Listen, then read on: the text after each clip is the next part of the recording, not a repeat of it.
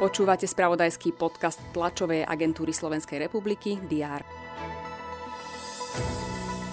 Slovenská vláda odsúhlasila pilotné zmluvy s investormi na zabezpečenie 9 tisíc nájomných bytov v hodnote približne 1,5 miliardy eur.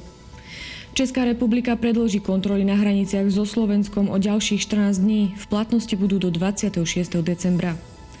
Slovensko daruje Ukrajine ďalší vojenský materiál v hodnote viac ako 10 miliónov eur. Ekonomika eurozóny v treťom štvrť roku rástla o niečo rýchlejšie, než sa predpokladalo. Slovenský hokejista Adam Ružička sa v noci podielal v NHL dvomi asistenciami na domácom víťazstve Calgary nad Minnesota 5-3. Aj tieto správy priniesol predchádzajúci deň. Aktuality budeme sledovať aj vo štvrtok 8. decembra. Pripravený je prehľad očakávaných udalostí.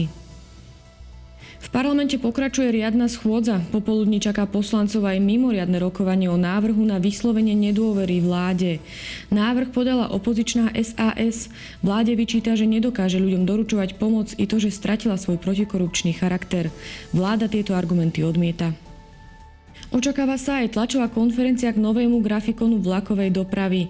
Predstaviť ho majú zástupcovia rezortu dopravy na čele s ministrom Andriom Doležalom a Rastislav Farkáš z útvaru hodnoty za peniaze. Naplánované je zasadnutie Rady Európskej únie pre spravodlivosť a vnútorné veci, na ktorom by malo padnúť rozhodnutie o prijatí Chorvátska do šengenského priestoru.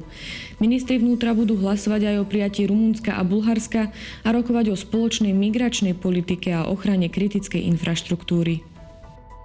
V Edimburgu sa začne extradičné konanie v prípade odsúdeného francúzskeho popierača holokaustu, ktorého v novembri 2022 zatkli v Škótsku. V Piešťanoch počas dňa otvoria autobusovú stanicu. Otvorenie bude spojené aj s výstavou fotografií stanice z predošlých období. Počas dňa bude postupne zamračené, na juhozápade treba rátať so snehovými prehánkami. Teploty sa budú pohybovať od minus 2 až do 3 stupňov Celzia. To bolo na dnes všetko. Aktuálne informácie prinesieme počas dňa v spravodajstve TSR a na portáli teraz.sk. Prajem pekný deň.